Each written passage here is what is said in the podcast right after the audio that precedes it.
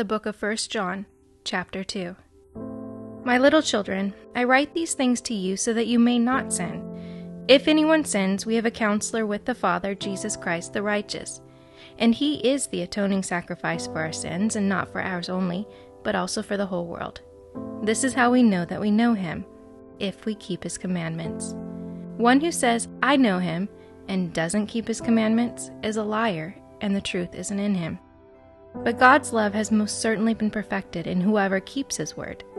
This is how we know we are in him. He who says he remains in him ought himself also to walk just like he walked.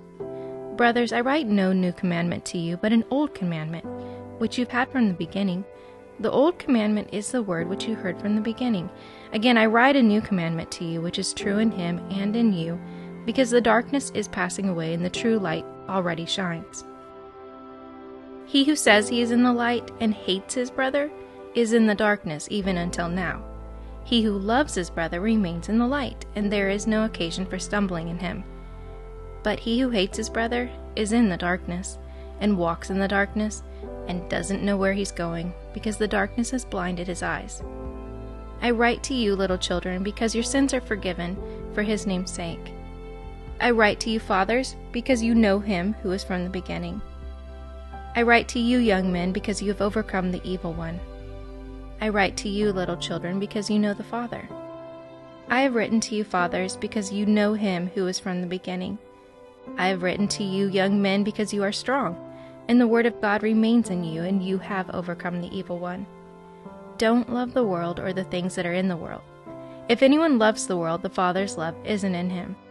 For all that is in the world, the lust of the flesh, the lust of the eyes, and the pride of life, isn't the Father's, but it's the world's. The world is passing away with its lusts, but he who does God's will remains forever. Little children, these are the end times. And as you heard that the Antichrist is coming, even now many Antichrists have arisen.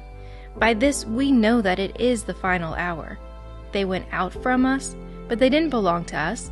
For if they had belonged to us, they would have continued with us, but they left, that they might be revealed that none of them belong to us. You have an anointing from the Holy One, and you all have knowledge. I've not written to you because you don't know the truth, but because you do know the truth, and because no lie is of the truth. Who is the liar but he who denies that Jesus is the Christ? This is the Antichrist, he who denies the Father and the Son. Whoever denies the Son doesn't have the Father. He who confesses the Son has the Father also. Therefore, as for you, let that remain in you which you heard from the beginning. If that which you heard from the beginning remains in you, you will also remain in the Son and in the Father. This is the promise which he promised us, the eternal life. These things I have written to you concerning those who would lead you astray. As for you, the anointing which you received from him remains in you, and you don't need for anyone to teach you.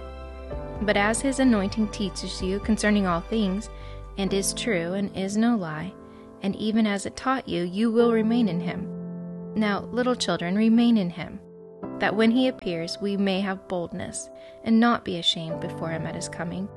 If you know that he is righteous, you know that everyone who practices righteousness has been born of him.